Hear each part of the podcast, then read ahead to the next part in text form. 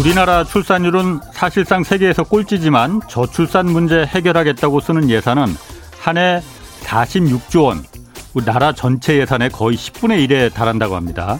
이런 엄청난 돈을 쓰는데도 출산율은 떨어져도 정말 너무 떨어집니다. 그런데 어제 시사기획 창에서 방영된 저출산 예산 46조 원 정말입니까? 이 방송에서 이 46조 원에 얼마나 허수가 많이 들어있는지 여실히 보여줬습니다. 가장 많은 비중을 차지하는 주택 구입과 전세자금 대출로 약 10조 원이 배정돼 있는데 결국 이건 다 회수될 돈이었습니다. 또 지자체에 세워지는 각종 직업 체험관 그리고 뭐 웹툰 융합센터 설립 자금 또 게임 산업 유성 육성 지원금 이런 것까지도 전부 다 저출생 대책 예산이라고 포함되어 있었습니다. 저출산 문제 해결이라고 이름만 걸어놓은 생색만 내기 위한 간접적인 지원이 60%가 넘는다는 겁니다.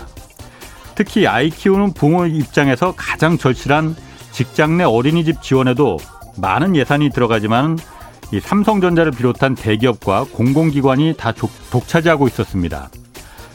열악한 계층에 더 많은 세금 지원이 돌아가야 하지만 현실은 대기업과 공공기관의 정규직 직원이 돼야만 그나마 아이를 부담 없이 낳고 키울 수 있는 구조입니다. 어제 방송을 보면서 이렇게 생색만 내는데 출산율이 이거 꼴찌가 안 되면 그게 오히려 더 이상한 거 아닐까 하는 생각이 들었습니다. 네, 경제와 정의를 다잡는 홍반장, 저는 KBS 기자 홍사원입니다. 홍사원의 경제쇼 출발하겠습니다. 유튜브 오늘도 함께 갑시다.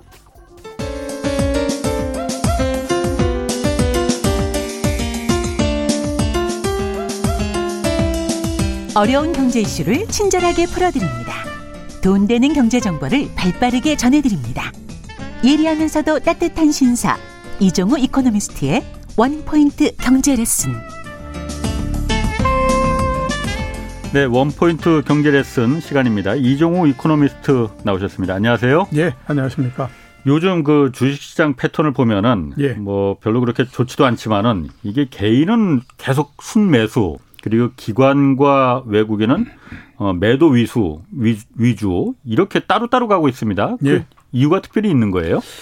어, 이런 패턴이 된 게 꽤 오래됐죠. 아. 작년도에 어, 코로나19 나고 주가가 상승하면서부터 뚜렷하게 나타났는데 예. 그 이전에도 어느 정도는 그런 모양이었거든요. 예. 어, 뭐 이렇게 생각해 볼 수 있습니다. 기관 투자자가 주식을 매도하는 거는 예. 어, 개인 투자자가 기관 투자자를 믿지 못하기 때문이죠. 그러니까 음. 기관 투자자가 그 주식을 매수하기 위해서는 주식을 매수할 수 있는 돈이 있어야 되잖아요. 그렇죠. 네. 그 돈이 이제 연기금 같은 경우에는 연기금 납부를 하는 그 돈으로서 하지만 음.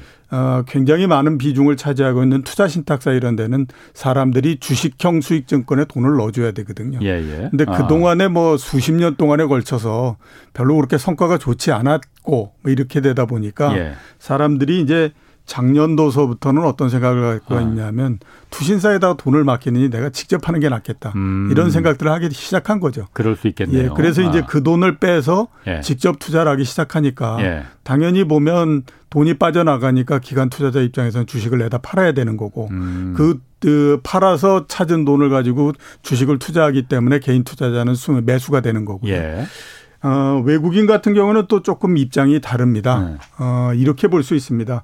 우리나라 주식을 외국인들이 내다 판다라고 하면 예. 그거는 뭐 다른 여러 가지 얘기들이 있죠. 뭐 음. 많이들 얘기하는 게 원화가 절하가 되기 때문이다 뭐 이런 얘기를 예, 하지만 예. 음. 그런 영향은 거의 뭐 한 1, 2% 정도밖에 음. 안 되고요. 예. 가장 큰 이유는 뭐냐면 한국 시장이 외국인들한테 그만큼 매력이 없다라고 음. 볼 수가 있습니다. 그러니까 음. 매력이 없기 때문에 예. 주식을 내다 파는 거거든요. 아. 어, 그 우리나라의 개인 투자자들도 마찬가지인데요. 예. 오르는 종목이 있고 오르지 않은 종목이 있다라고 하면 어느 주식을 사겠습니까? 당연히 오르는 종목을 살려고 하는 것이 예. 뭐 모든 투자자들이 음. 가지고 있는 공통적인 그 습성이잖아요. 예. 예. 지금 전 세계 주식 시장을 보면 오르고 있는 주식 미국 시장이 가장 많이 오르고요. 네. 그 다음에 이제 유럽 시장이 그 다음이고 음. 아시아를 포함한 신흥국 시장 가장 안 좋거든요. 예. 그러니까 그런 입장에서 봤을 때는 굳이 오르지 않는 시장에다가 음. 그 돈을 넣어놓고 있을 필요가 없다라고 생각을 하는 거죠. 그래서 음. 이제 우리나라 시장에 그 주식을 팔아서 예. 그뭐 미국 시장이나 이런 데 투자하려고 하는 것 수밖에 없는 거고요. 아. 그다음에 이제 업종 측면에서 봤을 때 어, 작년도도 그렇고 그 전서부터도 지난 한 4, 5년 동안에 걸쳐서 볼 때에 가장 인기 있는 업종이 뭐냐? 그게 결국 이제 mega trend 업종이라고 봐야 되거든요. 그러니까 예. big tech나 예. 뭐 이런 그 업종이잖아요. 예, 예. 근데 우리나라도 뭐 그 네이버나 그다음에 카카오 이런 것처럼 big tech 관련한 기업들이 있긴 하지만 예.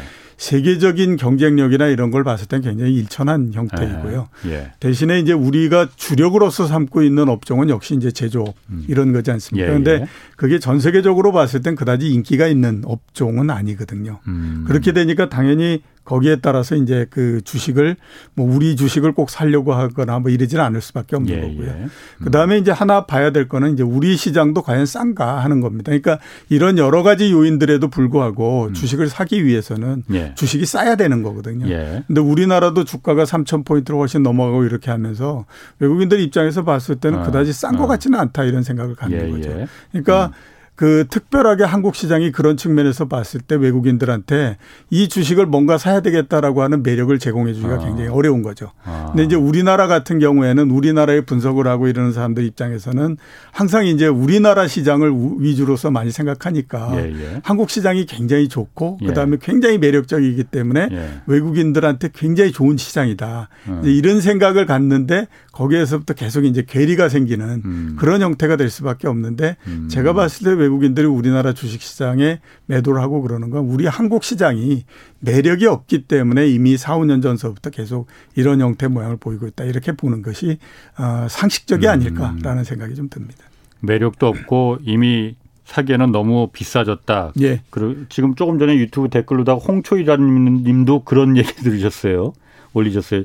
주식으로 돈 벌려면 이거 장이 일단 다 망가져야 된다. 예. 뭐좀 그런 얘기 하셨는데 그러면은 작년에 주가가 한창 오를 때그 예. 그 우리나라 개인 투자자들의 어떤 새로운 투자 신세계가 열렸다 이런 말들도 많이 했었거든요. 예, 예. 그럼 그 신세계는 열리자마자 닫히, 닫, 닫히는 거예요, 그러면은? 신세계 자체가 열리지를 않았던 겁니다. 아. 그, 그리고 그 신세계라고 하는 건 열릴 가능성도 별로 없는 건데 예. 그, 그 당시에 이제 주식을 보고 주식을 분석하고 하는 사람들이 네. 너무 흥분을 해가지고, 음. 아, 이게 뭐 이제 우리나라의 개인 투자자가 달라졌고, 예. 그래서 이제 앞으로 보면 새로운 형태의 투자자들이 나왔고, 뭐 이런 얘기들을 굉장히 많이 하는 거죠. 예. 근데 그런 얘기들은 6년에서 7년 정도 만에 한 번씩 계속해서 반복적으로 나오는 얘기들입니다. 그랬군요. 물론 그 음. 세부적인 그 내용들을 보면 조금씩 바뀌죠. 예. 이번 같은 경우에 보면 뭐 MZ 세대가 그 나왔고 유튜브라고 하는 것을 통해 가지고 굉장히 학습 능력이 높아졌고 이렇기 예. 때문에 그 달라지고 뭐 이런 얘기를 많이 하지 않습니까? 예. 예. 근데 이제 그거는 그때 그때에 따라서 조금씩 조금씩 세부 내용을 바꿀 뿐이지 예. 그뭐 이렇게 개인 투자자가 바뀌었고 바뀌고 그래서 우리나라의 네. 투자의 형태가 바뀔 거고 이런 얘기는 옛날에도 굉장히 많이 했었거든요. 예, 예. 근데 그게 왜 어려운가 하는 것들을 한 번만 생각해 보면 예. 아 이게 그렇게 쉬운 일은 아니다 이렇게 볼 수 있는데요. 예.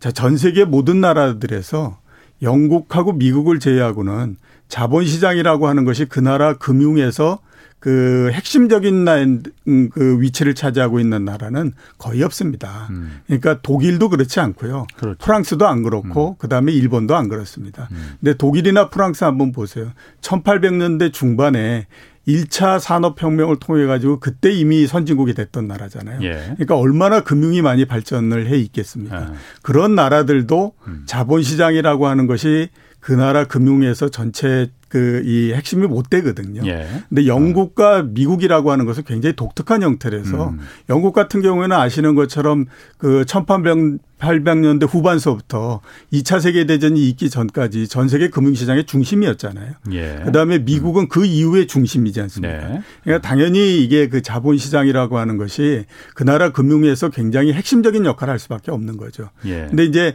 다른 나라들은 그런 상태가 아니기 때문에 예. 항상 똑같은 형태의 모양이 어떤 형태 형태냐면 은행이라고 하는 것을 중심으로 해서 금융이 만들어지는 예. 그런 형태가 되거든요. 예. 우리나라 같은 경우에 한번 보시면 예. 은행이라고 하는 것이 제대로 자리를 잡기 시작한 것이 언제입니까? 금융시장이라고 하는 것 자체가 자리를 잡기 시작한 것도 굉장히 어, 일천하거든요. 예. 그런 상태에서 이게 우리나라의 자본시장이 이게 우뚝 쓴다 이렇게 다른 나라보다도 예.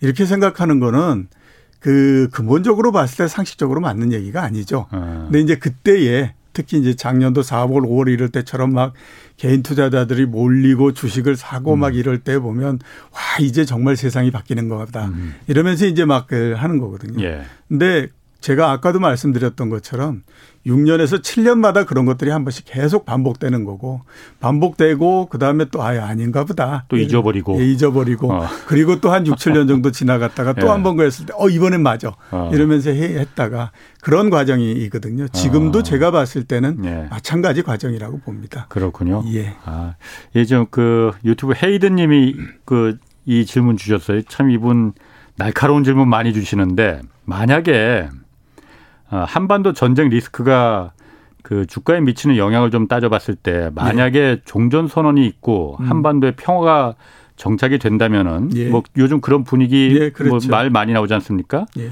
주가가 그러면은 지금 이렇게 답보 상태에서 음. 크게 튈 가능성이 있겠느냐? 예. 단적으로 뭐, 말씀드리면 아. 없습니다. 아하. 예. 왜 그러냐면요. 예. 남북 문제라고 하는 것은 우리나라 주식 시장에 영향을 미쳤던 여러 변수 중에 예.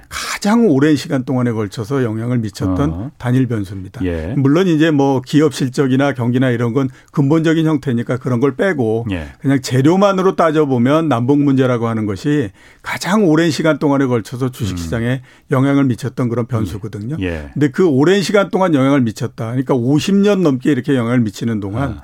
얼마나 많은 것들을 우리가 겪어봤겠습니까? 예를 들어서 보면 어. 어, 핵실험할 때 예. 이거는 다른 나라에서 보면 어. 아저 한반도에 서 핵전쟁 나는구나 어, 어, 어. 뭐 이런 그 얘기 하지 않겠습니까? 예. 그런 정도죠. 그 다음에 서해안에서 교전을 할 수도 어. 있었고 또 아주 좋을 때는 남북이 정상회담을 할 때도 있었고 예. 이 진폭이라고 하는 것이 진짜 하늘 끝에서부터 땅 끝까지 있는 모든 진폭을 그 사이에 예. 40년 넘는 동안에 다 겪어와 버린 형태가 됐기 때문에 예.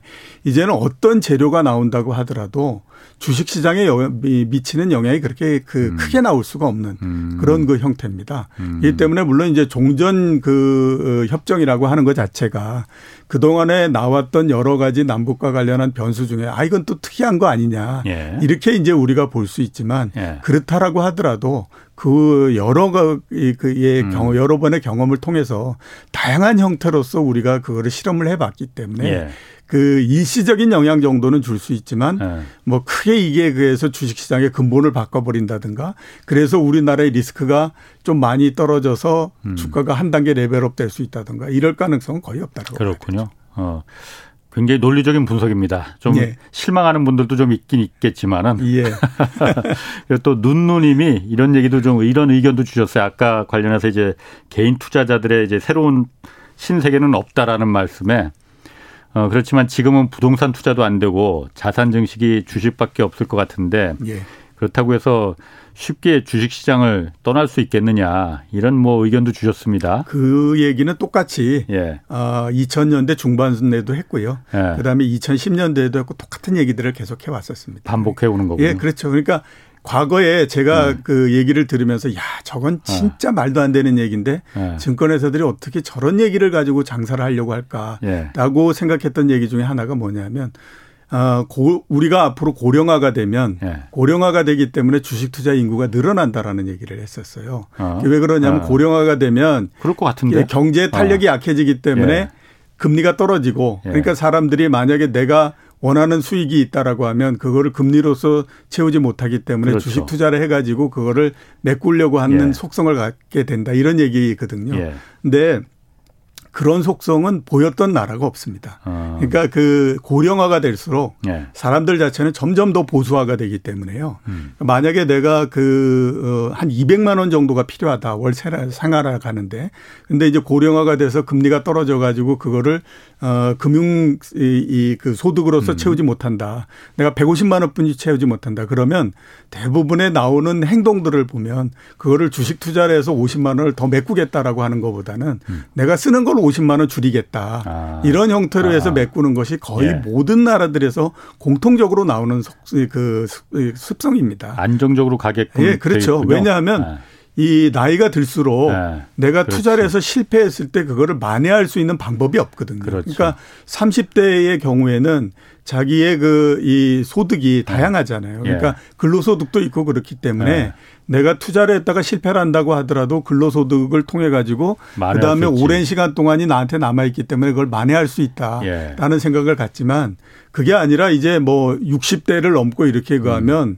이게 당장에 아무튼 뭐 이 그 그게 안 되기 때문에 한번 데미지가 크 입으면 예, 그렇죠. 한번 내가 손해를 많이 봐서 네. 내 자산이 굉장히 많이 줄어드는 형태가 되면 예. 그 다음서부터는 이걸 복구할 방법이 없기 때문에 그렇죠. 사람들은 시간이 갈수록 계속해서 보수적인 네. 투자 형태를 보일 수밖에 없습니다. 그래서 음. 증권회사에 있는 사람 많은 사람들에서 하는 얘기가 예. 50대 넘어서 이렇게 투자라 주식 투자를 네. 대부분 너 아직도 그 나이에 주식 투자를 하냐 이런 얘기를 하거든요. 어. 그게 왜 그러냐면 예. 그, 그 내부적으로 그 사람들은 예. 주식 투자를 해야 될 나이가 있다라고 하는 거죠. 그게 아. 40대를 넘어가면 주식 투자를 하지 마라. 왜냐하면 예. 네 인생 자, 전체에서 이 투자가 잘못되고 했을 때 굉장히 큰 영향을 미칠 수 있기 그렇죠. 때문에 하지 마라라는 네. 얘기거든요. 그래서 그렇습니다. 주식이 어쨌든 위험 자산이니까. 예, 그렇죠. 굉장히 공격적인 자산이고. 예. 음. 지금 뭐 이 방송 듣는 분들 중에서도 굉장히 지금 말은 중요한 얘기 같아요. 그 좀 유념해서 좀 들을 필요가 있을 것 같고 제가 한 가지 들으면서 좀 궁금했던 게 아까 예. 그 북한 리스크 관련해서 예. 그럼 제가 계속 뭐 주식장을 제가 그 팔로우를 한 사람이 아니기 때문에 예.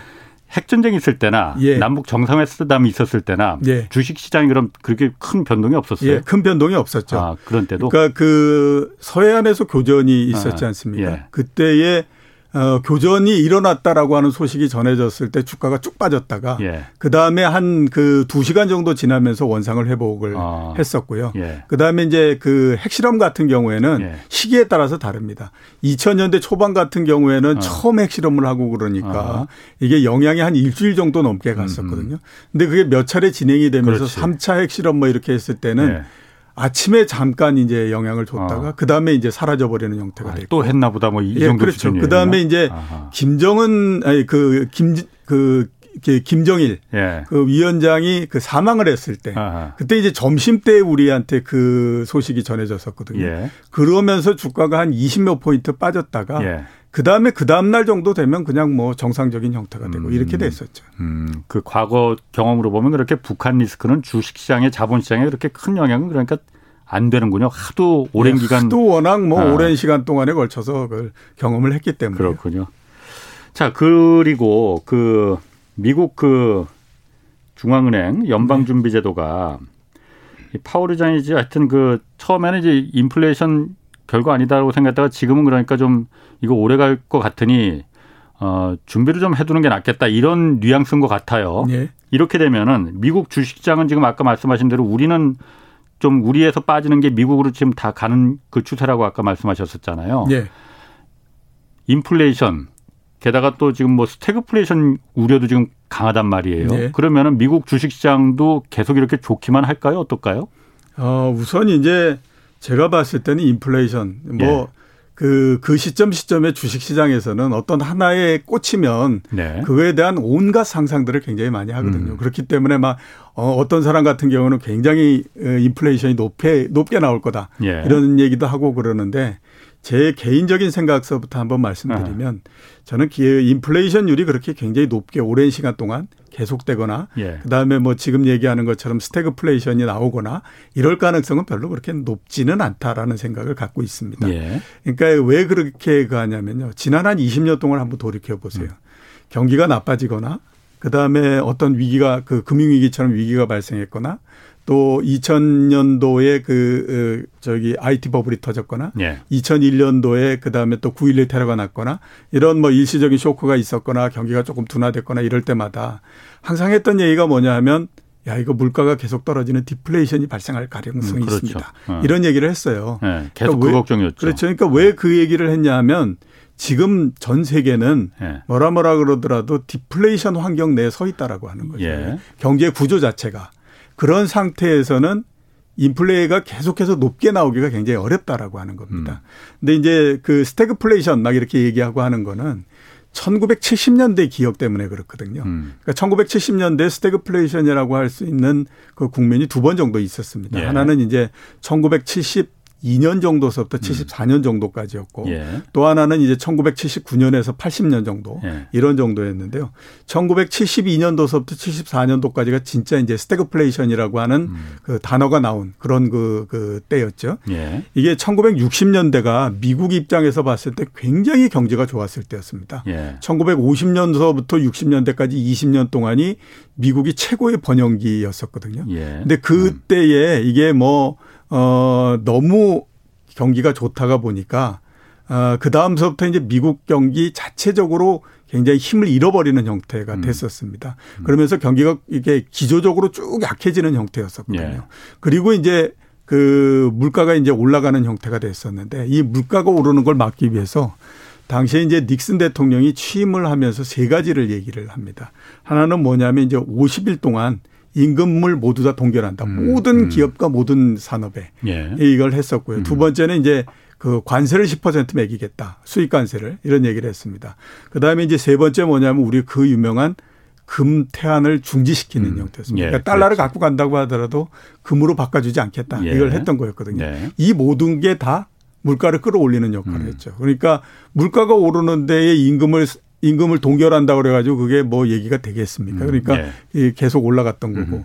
수익 관세 매겼더니 물건 값만 10% 올라가 버리는 형태가 된 예. 거죠. 음. 그 다음에 달러가 약해지니까 당연히 또 금, 그, 저, 이, 이, 이 굉장히 이제 물가 올라갈 수밖에. 달러를 믿지 못하니까 예, 금으로 그렇죠. 안 바꿔준다고 예, 예. 해버리니까. 그래서 1974년도, 75년도, 뭐 76년도 이럴 때 보면 물가 상승이 15%씩을 넘어가는 형태가 됩니다. 음. 예. 거기에다가 오일 쇼크까지 발생을 하고. 그렇죠. 이렇게 됐었거든요. 예. 그래서 이제 스태그플레이션이 예. 발생을 했던 건데 음. 지금은 그런 상황은 아니거든요. 음. 그렇기 때문에 일시적으로 물가가 올라가고 예. 그다음에 또 어, 성장률이 둔화되고 이럴 가능성은 있지만 계속 그런 형태가 되기는 음. 굉장히 어렵습니다. 그래서 이번 같은 경우에는 2011년도와 같은 모양이 될 거다라는 얘기를 예. 하고 있거든요. 예. 2011년도를 우리가 따져보면 2000 8년도에 금리가 낮고 예. 9년 10년도에 경기가 굉장히 좋았다가 예. 그다음에 이제 뭐 그렇게 많은 쏟아붓고 했던 거에 네. 영향이 좀 사라지면서 2011년도서부터는 성장률이 둔화돼서 1%까지 음. 떨어졌고요.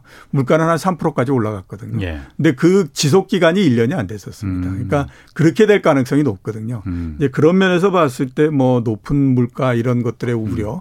이거는 그렇게 크지는 않은데 자 미국 시장은 그럼 어떨 거냐? 예. 그런 우려가 없다고 해서 미국 시장은 계속 올라갈 거냐? 예. 이제 이렇게 봐야 되는데 예. 제가 생각했을 때는 인플레가 굉장히 높지 않고 낮고 뭐 그다음에 일정하게 어느 정도 안정적이라고 하더라도 예. 미국 시장이 그렇게 크게 올라가기는 좀 어렵습니다. 다른 무엇보다도 지금 미국 시장이 너무 높기 때문에 그렇습니다. 음. 지금 미국 시장이 2009년도서부터 상승을 하기 시작했거든요. 예. 그러면 지금까지 13년 정도에 걸쳐서 주가가 오른 거잖아요. 아. 미국의 역사상 이렇게 오랜 시간 동안에 걸쳐서 주가가 올라갔던 적이 없습니다. 예. 그리고 앞에서 말씀드렸던 것처럼 50년대에서부터 60년대 중후반까지 미국 경제가 최고의 번영기를 했다라고 음. 말씀을 드렸잖아요. 예. 그때 주가가 10년 뭐 이렇게 올랐는데 그때는 경기가 진짜로 좋았거든요. 근데 압축 성장의 시대였으니까. 그렇죠. 근데 지금 같은 경우에는 경기가 좋은 것보다 이제 돈을 풀어서 이렇게 음. 그걸 한 거잖아요. 예. 그렇게 되다 보니까 지금 왜 PR이라고 하지 않습니까? 이익 대비해서 주가가 얼마큼. 되느냐? 그게 지금 미국의 S&P 500 같은 경우에 23배, 24배 이렇게 되거든요. 이건 과거의 평균치 14배에 비해서 월등히 높은 수준입니다. 음. 그러니까 다른 어떤 것보다 너무 오랜 시간 동안을 걸쳐서 주가가 너무 높아진 상태가 됐기 때문에 음. 이 상태에서는 무슨 뭐 인플레가 높고 낮고 이런 거에 관계없이 네. 과연 미국 시장이 얼마만큼 음. 견딜 수 있을 거냐. 음. 그거에 의해서 결정이 되는 거기 때문에 제가 생각했을 때는 뭐 아, 인플레 이런 거하고는 좀 음. 관계가 없을 것 같고요. 어, 근데 미국 시장 자체가 이제 그렇게 크게 오르기는 좀 어렵지 않을까라는 생각은 좀 듭니다. 너무 많이 올라 있어서 네, 그렇죠. 너무, 너무 가격이 높아요. 어, 고평가가 돼 있으니까 예, 예, 지금. 예. 그리고 이제 음. 뭐 최근에 많이 오르고 미국 시장을 끌고 가고 그러는 게 이제 big tech 기업들 이런 거지 예. 않습니까? 예, 뭐 예. 애플 그다음에 구글 뭐 이런 거, 뭐 그런 그 기업들인데 이제 지금이야 우리가 이제 이 기업들을 많이 보니까 야 네. 세상이 바뀌었잖아. 이런 기업들의 영향력이 얼마나 크고 이 기업들의 네. 이익이 앞으로 얼마나 늘어날 텐데 뭐 이런 얘기를 하잖아요. 예. 그건 똑같은 논리 자체가 1960년대에도 나왔고요. 똑같은 논리가 1920년대도 나왔습니다. 1960년대 이럴 때는 예. 이제 뭐 AT&T, 아, 아. 그다음에 뭐 P&G, 아. 그다음에 뭐 이런 기업들, 예. 예. 이런 기업들을 중심으로 했기 때문에 그 당시에 이 기업들이 정말로 전 세계 시장의 50% 넘게를 차지했던 기업들이거든요. 아, 예. 그런 기업들이 미국에 30개 넘게가 포진하고 있었습니다. 음. 그러니까 야 이런 기업들이 당장에 가겠냐 이런 걸로 끌고 왔던 거고 예. 1920년대는 우리 잘 아는 것처럼 뭐 포드니 포드. 어. 그다음에 그, 그 카네기니 예. 뭐 이런데 이런 걸로 해서 했던 예. 거거든요. 그러니까 과연 지금 우리가 이제 있는 구글이나 이런 것들이 지금 어. 이 시점에서 봤을 때는 어. 이 기업들의 이 영혼 무궁하다 이런 이제 생각을 할 수 있지만 예. 똑같이 우리가 과거의 역사를 이렇게 보게 되면 예. 그런 역사가 반복돼 왔다라고 하는 음. 겁니다. 그렇기 때문에 지금 이제 빅테크 기업들도 예. 굉장히 지금의 실력에 비해서 가격이 높아져 있는 상태인데 음. 이거를 계속 뚫고 진짜 주가가 상승할 수 있을까라고 하는 거에 대해서는 조금 이제 우리가 좀 지켜봐야 되는 그런 그렇군요. 문제가 있죠.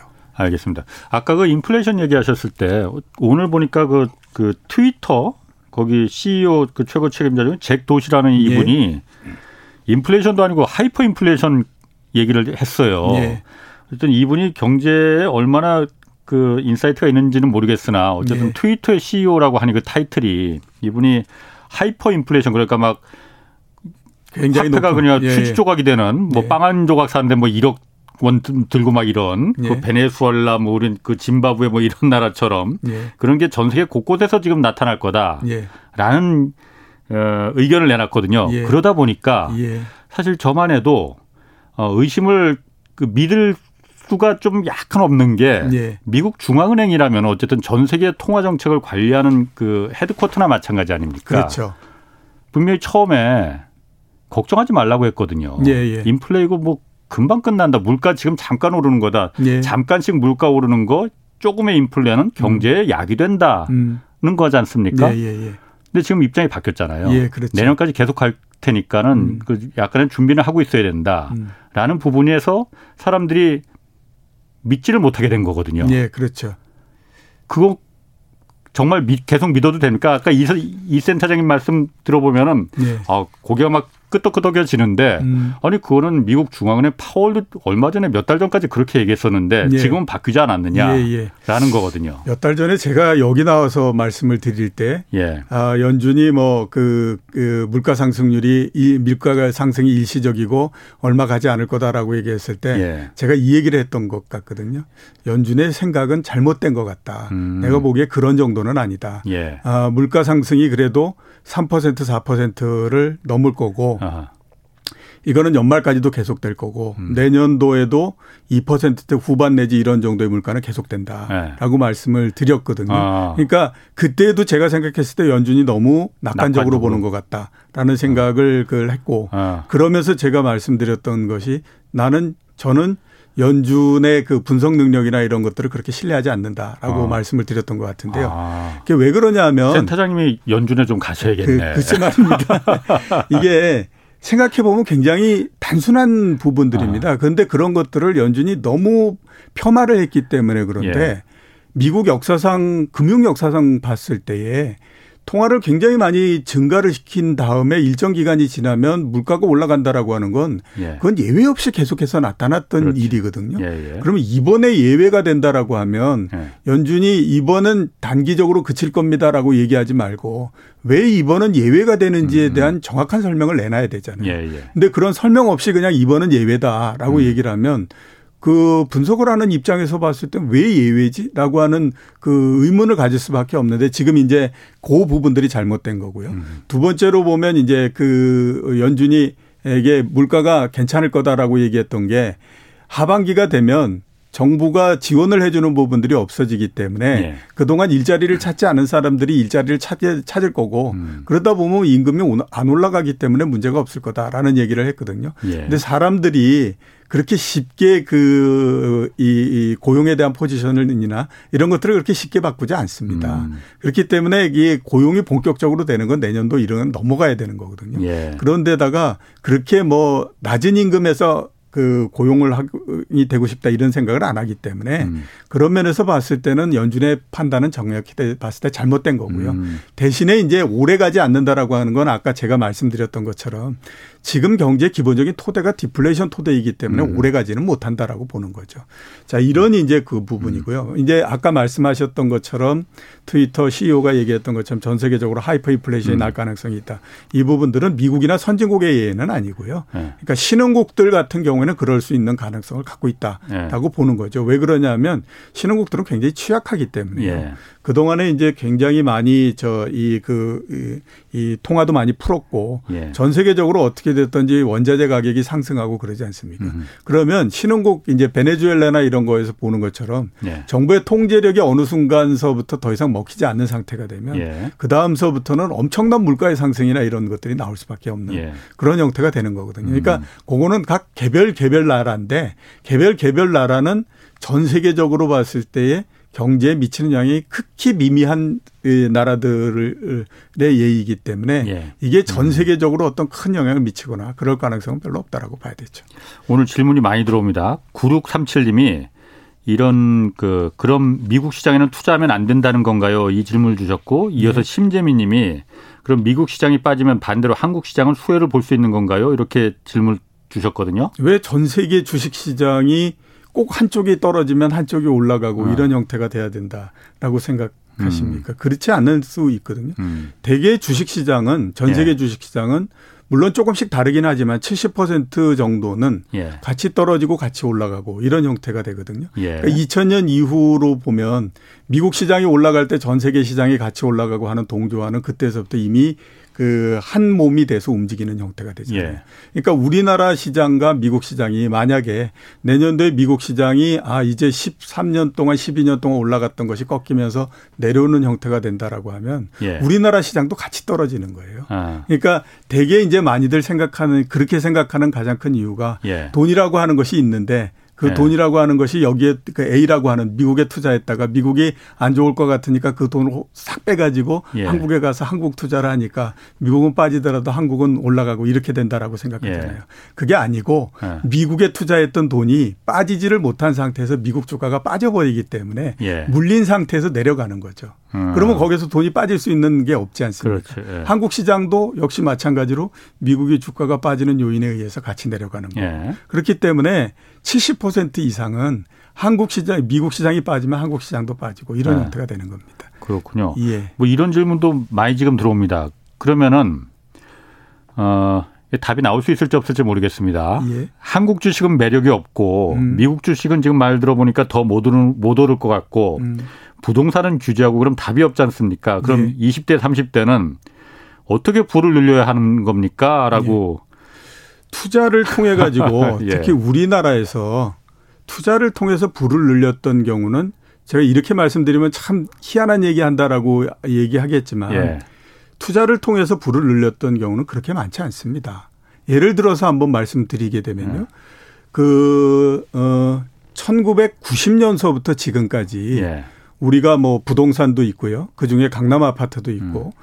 어, 주식도 있고 채권도 있고 뭐 여러 가지 있지 않습니까? 예. 그 중에 투자했을 때 투자 수익률이 가장 낮은 게 뭐냐면 주식입니다. 연 어. 평균 그 복리로 따졌을 때 수익률이 2.5%도 안 됩니다. 어. 그때의 예금률이 얼마냐면 예금 이자가 15%가 넘는 때. 옛날엔 그랬죠. 예, 근데 2.5%가 안 돼요. 아. 지금까지 다 복리로 따졌을 때 2.5%가 안 되고요. 예.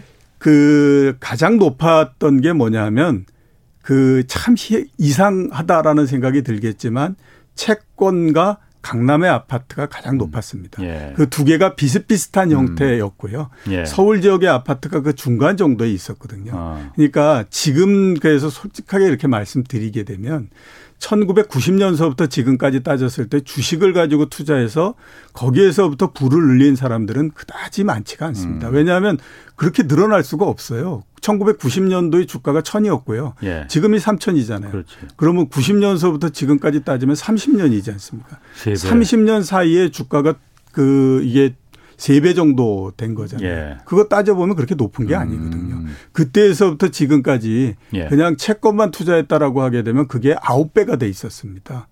그러니까 강남의 아파트도 역시 마찬가지로 보게 되면 예. 아홉 배 조금 넘거든요. 예. 그러니까 그렇게 우리가 따져 보면 그 지금 그에서 주식을 해 가지고 굉장히 많은 예. 그 이익을 낼 수 있다 이렇게 그 하는 거가 제가 이에 주식을 가지고 밥을 먹고 그랬지만 예. 야 그게 정말 이렇게 그렇게 너무 그렇게 모는 거 예. 아니야 아. 이런 얘기를 하거든요. 예. 그게 시간을 짧게 한번 놓고 생각을 해보죠. 2011년도에 우리나라 주가가 얼마였냐면 2,100포인트였거든요. 예. 2011년서부터 지금이면 얼마입니까? 11년 지났잖아요. 예. 지금이 3,000포인트잖아요. 1,000포인트 올랐네. 예, 그러면 900포인트 정도니까 예. 그 상승률로 따지면 40% 정도 됩니다. 예. 자, 그러면 우리가 단순하게 그냥 11년 어, 동안을 40%로 음. 한번 나눠 보세요. 그냥 단리로 따져도 3.5% 정도밖에 그러네. 안 되는 거죠. 예, 예. 복리로 따지면 3.2% 이런 정도밖에 안 예. 되는 겁니다. 그러니까 11년 동안 그렇게 평균을 해왔다라고 하는 음. 거예요. 작년도 주식시장 같은 경우에는 이건 굉장히 특이한 경우예요. 10년에 한 번 정도도 오기 음. 어려운 특이한 경우고 예. 그다음에 우리나라 주식시장이 아주 그 특이한 현상이 나오는 게 뭐냐면 때가 됐을 때 한번 팍 올랐다가 오랜 시간 동안 굉장히 쉽니다. 음. 예를 들어서 보면 코스피가 100포인트를 처음으로 돌파하고 100포인트에서 완전히 벗어날 때까지 7년 6개월이 걸렸습니다. 그리고 나서 1000포인트가 됐거든요. 1000포인트로 완전히 벗어나는 데까지 16년 5개월이 걸렸습니다. 네. 그리고 2000포인트가 됐거든요. 음. 2000포인트로 완전히 벗어나는 데까지 걸리는 시간이 얼마냐면 13년이 걸렸습니다.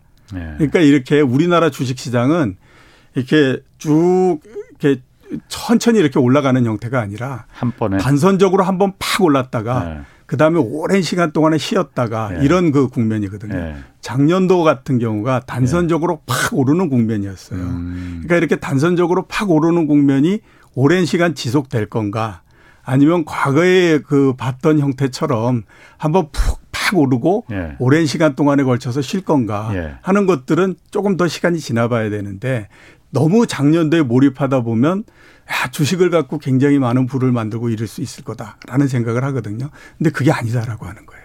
음. 이 센터장님 말씀하시는 거 들어보니까는 3천 이렇게 작년에 팍 올랐다가 예. 10년 쉬는 쪽으로 지금 얘기를 하시는 거군요. 만약에 그렇다라고 하면 2030년 뭐 이렇게 아, 돼야 되겠죠. 4천 올라갈 예, 때까지. 근데 뭐 현재까지는 저는 그렇다라고 예. 뭐 단정하고 그 하기는 어렵지만 예. 아무튼 하나 딱 말씀드리고 싶은 건 작년도 같은 시장은 10년에 한 번도 나오기 어려운 시장인데 거기에다 비춰서 생각하면 안 된다라고 하는 거죠. 알겠습니다.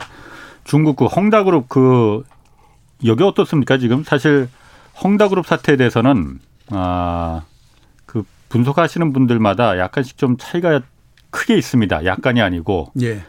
그게 매우 큰 경제 위기로 번질 가능성이 크다라고 말씀하시는 분들도 있고 네. 물론 안유아 교수 중국 전문가 안유아 교수가 그렇게 뭐 분석하시는 분들도 있고 다른 분들은 아니다 이게 중국 경제에서 헝다가 부채 규모가 크긴 하지만은 중국 전체 규모로 봤을 땐 그렇게 뭐 문제되지 않는다. 그리고 음. 지금 어 채권은 돌아오는 채권이 달러 채권도 좀 갚았다면서요, 엊그제. 예, 예. 어, 그러니까 저게 뭐 그렇게 중국 경제를 냉장고에 냉동고에 집어넣을 정도로 그렇게 큰 위기로 몰고 오지는 않을 것이다. 뭐이 예. 얘기 그렇게 보다가 양쪽으로 극명하게 갈리거든요. 예.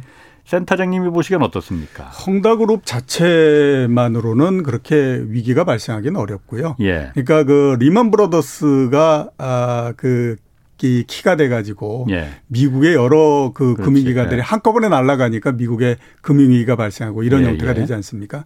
이렇게 그냥 이제 모든 금융기관들이 난리가 나버리고 뭐 이런 예. 형태가 되면 그러면 이제 문제가 생길 가능성이 있죠. 근데 예. 현재까지는 그런 형태가 아닐 수도 있다라고 하는 부분들이 하나 있고 두 번째는 보면 어, 중국이라고 하는 사회 자체가 사회주의지 않습니까? 이게 예. 자본주의가 아니기 때문에 예. 그런 면에서 봤을 때 이게 금융위기가 발생하고 한다는 것 자체가 예. 그렇게 쉬운 일은 아닙니다. 예. 를 들어서 보면요. 중국의 가장 큰 금융, 그 은행 다섯 개는 예. 어, 중국 정부가 가지고 있는 지분율은 많은 경우 100% 음. 적은 경우 70%입니다. 예. 그거는 뭐냐면 모든 은행들이 국유 은행이다라고 음. 하는 거거든요. 우리나라에서 은행들의 신용 등급을 해외에서 매길 때 예. 가장 높은 은행이 어디냐면 산업은행 이런 데입니다. 예. 왜냐하면 그 정부가 보증을 그렇지. 해주기 때문이다. 예, 이렇게 예. 그 하거든요. 예. 망할 염려 없다. 예, 망할 염려 없다. 이렇게 예. 이제 보는 거예요. 그거하고 똑같이 이게 은행이 그 정부 거기 때문에 모든 금 부실이 생기게 되면 그 부실은 결국 타고 타고 와서 은행에 모이게 되고 예. 은행이 해결을 못하면 정부로 넘어오는 형태가 되거든요. 그러니까 중국 정부가 부실이 생긴 부분들을 전체 다 해결할 수 없을 정도가 된다라고 하면 문제가 생길 수 있는데 음. 그렇지 않으면 이거를 이제 그 희석시킬 수 있는 부분들은 있고요. 또 하나는 뭐냐면 지금 중국의 경제 성장률이 그래도 5%대 중반 정도는 되지 않습니까? 그러니까 그 문제가 발생하는 거는요. 경제 성장률이 굉장히 낮아져서 경제가 자체적으로 커갈 수 있는 그 능력보다도 예. 문제가 생기는 부분들이 더 커질 때에 문제가 발생을 해가지고 위기가 발생하는 거거든요. 예. 근데 아직까지 중국은 그런 단계는 아니다라고 하는 거예요. 음. 우리나라 같은 경우가 97년도에 외환위기가 발생했지 않습니까? 그거보다 더 어려운 때가 언제였냐면 1980년대였거든요. 예. 그때 우리나라는 거의 외환위기로 해서 넘어가는 그 국면이었었어요. 예. 그랬는데 그때 그거를 넘을 수 있었던 거는 두 가지를 얘기를 하거든요. 시티은행이 마지막까지도 크레딧을 음. 닫지 않았다라고 음. 하는 거 하나. 또 하나는 뭐냐면 그 당시에 우리나라의 성장률이 어 80년대에는 마이너스가 나왔지만 평균적으로 봤을 때 10% 성장이었거든요. 예. 그러니까 경제가 굉장히 많이 성장을 하기 때문에 경제 내부에서 생기는 리스크 요인이나 그다음에 또그 이 불안정한 요인들 자체가 경제가 성장하면서 희석이 되어버리는 그런 효과를 음. 갖게 되는 겁니다. 예, 예. 지금 중국 경제가 그런 상태인 예. 거거든요. 그러니까 아직까지는 봐도 그래도 뭐 5% 중반 이 정도의 성장을 하고 있기 때문에 예. 중국 내부에서 문제가 어느 정도 발생을 한다고 하더라도 음. 성장을 통해서 그 부분들이 희석이 될 수 있는 부분들이 음. 있는 거예요. 음. 그렇기 때문에 중국에서 헝다 이렇게 얘기가 나오지만 이게 전체적으로 큰 그 중국 경제를 다 뒤집어 엎어버리는 그런 형태로서 진행이 되지는 않는다라고 보는 거죠. 예, 물론 금융위기로 은행을 무너뜨리는 그런 금융위기로 번질 가능성은 아까 말씀하신 대로 중국의 은행들이 거의 다 뭐 정부가 갖고 중국 공산당이 예, 갖고 그렇죠. 있으니까는 예. 금융위기로 번질 가능성은 없겠지만은 예. 중국의 상당수 성장, GDP의 예. 상당수를 부동산이 차지하고 있지 않습니까? 예. 그리고 아 그 헝다그룹이나 이런 부동산 시행 얘네들이 다 시행사잖아요. 우리나라 그 화천대유하고 비슷하게 예. 그 그런 디벨로퍼들이 갖고 있는 그 상품들, 금융 상품들을 자기들이 자본을 끌어들이기 위해서 여러 가지 금융 상품들을 만들었는데 예. 그거를 지금 그 뭐 알리바바나 뭐 이런 그 텐센트나 이런 빅테크 기업들부터 시작해서 여러 가지 그 혁신적인 기업들이 이 상품들을 굉장히 많이 갖고 있다는 거예요. 예. 그래서 만약에 헝다글 뿐만이 아니고 지금 줄줄이 아마 그 뒤 이어서 예를 들어서 이런 부동산 개발업체들이 요 곤경에 빠지게 되면은 음. 이게 단순히 부동산만으로 끝나는 게 아니고 네. 그 뒤에 제조업, 빅테크 기업까지 줄줄이 영향을 받을 가능성이 크다. 라는 게 이제 일부 전문가들의 의견이거든요. 예, 예. 그래서 이제 그게 금융위기는 안 오더라도 예. 경제위기로 올 가능성이 있다라는 예. 분석이 뭐 있습니다. 예, 아. 예. 그거를 우리가 증명해 본 적이 없지 않습니까? 그러니까 네. 그게 현재 어떤 형태로 돼 있는지 하는 것들을 한번 우리가 본 적이 없고 예. 대부분 얘기가 이렇게 이렇게 해서 이렇게 위험할 거야라는 음. 얘기들을 하는 거잖아요. 그렇죠. 아. 그게 2010년대 중반에 예. 그림자 금융이라는 얘기를 많이 했잖아요. 예. 그래서 중국의 그림자 금융이 많기 때문에 예. 이게 문제가 생길 아. 거고 그래서 그러면 중국 경제가 난리가 날 거고 뭐 이런 얘기 굉장히 그때 많이 했었잖아요. 예. 근데 그 이후에 보면 그런 일이 발생하지 아. 않았거든요. 그때도 똑같이 뭐 이렇게 그래서 이렇게 저렇게 엮여 있고 뭐 이런 얘기를 했지만 그게 사실상 어떤 형태로서 돼 있는지 하는 것들에 음. 대해서 누구도 알지 못하는 상태에서 상상력을 굉장히 많이 발휘를 하는 거거든요. 예. 그러니까 이번 같은 경우에도 마찬가지인 거죠. 아, 이렇게 이렇게 해서 이런 엄청난 상품들을 만들어서 팔았을 거고 그렇게 예. 되다 보니까 이거를 갖고 있으니까 모두 다 이렇게 난리가 날 거다. 이런 얘기들을 하고 있는 거거든요. 음. 정확한 형태는 아직 누구도 잘 모르죠. 아마 제가 봤을 때 중국 공산당 당국은 알고 있을 텐데 뭐 그 이해는 그렇게 크게 알 수가 음. 없기 때문에 그럴 거다라고 하는 걸로 해서 어 이게 우리가 얘기하고 이러는 거는 좀 너무 나가는 형태가 다. 다 이렇게 이제 볼 수 있겠죠. 그 헝다그룹 같은 게 어쨌든 지금 돌아오는 채권은 예. 지난번에 달러 채권은 좀 그 유예를 했었는데 이번엔 이제 계속 갚아나가고는 있는 거죠. 지금. 예, 그 뭐 기업이 부자가 어. 망해도 3년은 산다는데 어. 기업이 아무튼 그래도 어 중국 1대 어. 2대 부동산 거였었는데 네. 어, 어디서든 아무튼 현재로서 어, 돈될 수 있는 거 팔거나 뭐 이렇게 네. 하면 일정하게는 견딜 수 있는데 문제는 뭐냐면 앞으로가 문제겠죠. 앞으로. 예, 지금 네. 전체적으로 가지고 있는 부채가 350조 그 원 정도 되고 예.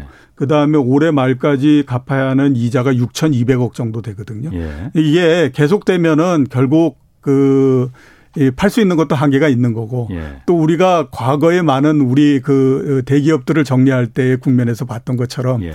한번 사람들이 의심하기 시작하면 그 다음서부터는 이게 그 연장하거나 롤오버 해주거나 이런 거 없으니까 무조건 돈 내놓으라고 나오잖아요. 예, 예. 그러면 이제 그렇죠. 계속 예, 쌓여버리는 예. 형태가 되거든요. 그렇기 때문에 현재로서는 견뎌내고 있는데 아. 제가 우리나라의 경우에 비쳤을 때는 이건 필히 나중에 가면 망가진다. 그러니까. 살지 못한다. 네. 이런 그 생각이 들기 때문에요.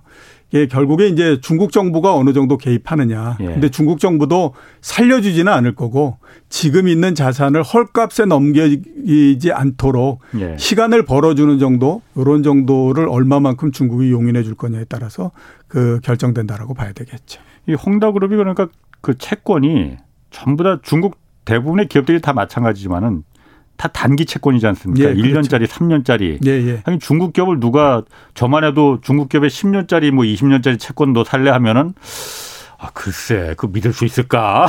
예. 그래서 단기 채권을 금방금방 내년에 돌아올 것만 지금 그 구조라는데 예. 구조 원이라고 하더라고요. 예, 예. 그렇죠. 그러니까는 말씀하신 대로 견딜 수는 없을 것 같아요. 예. 예. 그 장기 채권도요. 예. 우리나라 예를 들어 예를 보니까 장기 채권도 기, 업이 나빠지면 예. 나중에 계속 단기 채권이 되고 아. 결국 맨 마지막에 가 되면 하루짜리 타입대로서 돌아가 버리는 형태가 그렇군요. 되더라고요. 아유, 시간 얼마 오늘 좀 준비할 물어볼 게 많았었는데 궁금한 게 예. 시간이 얼마 안 남아서 비트코인 물어봐야 되겠습니다. 예. 비트코인이 이게 지금 오늘은 약간 좀 내려가긴 했던데 예, 예. 굉장히 또 올랐어요. 예, 그렇죠. 이게 ETF에 이게 편입이 됐잖아요. 예, 예. 그러니까 미국 시장에서 ETF에 들어가면서 아 이거는 기존의 어떤 자산으로다가 거의 어, 인정받았다는 도장을 받은 거나 마찬가지잖아요. 예, 예. 그럼 이거 어떻게 비트코인 그이 이 센터장님 과거에 그렇게 좋은 시각을 안 보였던 것으로 제가 기억하거든요. 예, 그렇죠. 예, 어떻습니까 이거? 어, 지금도 제가 봤을 때는 별로 예. 믿지를 못하겠습니다. 물론 아. 가격이 올라갈 수도 있고요. 왜냐하면 비트코인이라고 하는 거는 가격을 평가할 수 있는 기준이 없기 때문에 예. 올라가면 많이 올라갈 수 있고 떨어져서 0이 된다고 하더라도 누가 뭐라고 그러지 않을 거고 예. 뭐 이런 형태가 되거든요. 예. 말씀하셨던 것처럼 이번에 올라간 거에 가장 큰 그 동력은 어, 비트코인을 가지고 만드는 ETF 이게 예. 이제 상장이 됐기 때문에 그런데요. 예. 하나 이제 우리가 관심을 가져야 될 건 가격은 올랐지만 인기는 지난 4월이나 5월에 비해서 훨씬 못합니다. 그러니까 한 달 동안에 거래된 그 비트코인을 비롯해서 네. 가상자산질 거래된 그 거래 대금 예. 그걸 총 합치면요. 그 5월 달이 한 달 동안 2조 천 2조 달러 정도 음. 이렇게 됐었거든요. 지금이 1조 달러가 안 됩니다. 거래 금액이 예, 거래 대금이 왜 음. 이렇게 가냐면요.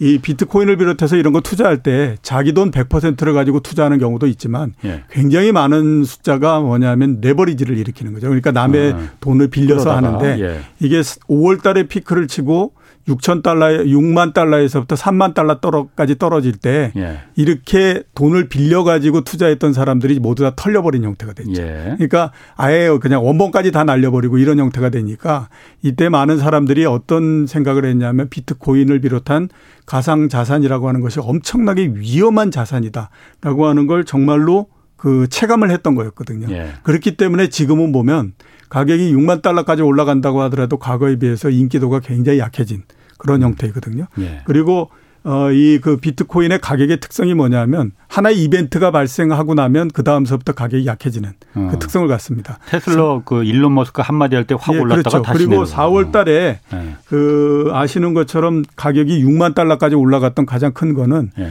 미국의 최대 거래소였던 코인베이스가 나스닥에 상장을 했다라고 하는 음. 재료였거든요. 예. 그리고 3만 달러까지 떨어졌습니다. 음. 이번 같은 경우에 보면 ETF 나온 거다. 예. 이 얘기 굉장히 오래 했잖아요. 예. 그리고 실제로 이제 나온 거거든요. 예. 그러면 이 이후에 어떻게 될지 하는 것들도 알 수가 없잖아요. 그러니까 인기도 떨어진 상태에서 가격이 너무 높아진 상태가 됐기 때문에 예. 이게 이런 면에서 봤을 때 지금 이거를 매력적으로 봐야 될 것인가 하는 거에 대해서는 굉장히 의심이 의문이 들 수밖에 없기 때문에 제 개인적인 걸로는 권해드리고 싶지 않습니다. 인플레이션 시대 우려 예. 때문에 실제로 비트코인이 금 대신할 안전자산으로 해지할 수단으로다가 그 이거 확실하다라는 네. 얘기도 나오잖아요. 감히 어떻게 어. 뭐 인류가 5천 년 넘게의 그. 예, 그 했던 금에다가 어. 비트코인이라고 하는 것을 갖다 댈수 어. 있겠습니까? 그러니까 그 얘기는 어. 괜히 하는 얘기다. 어, 그냥 갖다 붙인 얘기라 그렇죠. 이거죠. 예, 예. 그러니까 하여튼 비트코인은 아, 제가 봐도 이건 좀 약간 좀 우려스럽긴 합니다. 예. 어쨌든. 예. 알겠습니다. 오늘 그 노바디님이 이종우 센터장님 오늘 방송 얘기는 여러 번 좀 다시 들어야겠다고 좋은 얘기라고 말씀하셨습니다. 감사합니다. 자, 이종우 이코노미스트 함께했습니다. 고맙습니다. 자 여기까지 하겠고요. 저는 내일 다시 찾아뵙겠습니다. 지금까지 경제와 정의를 다잡는 홍반장 홍사원의 경제쇼였습니다.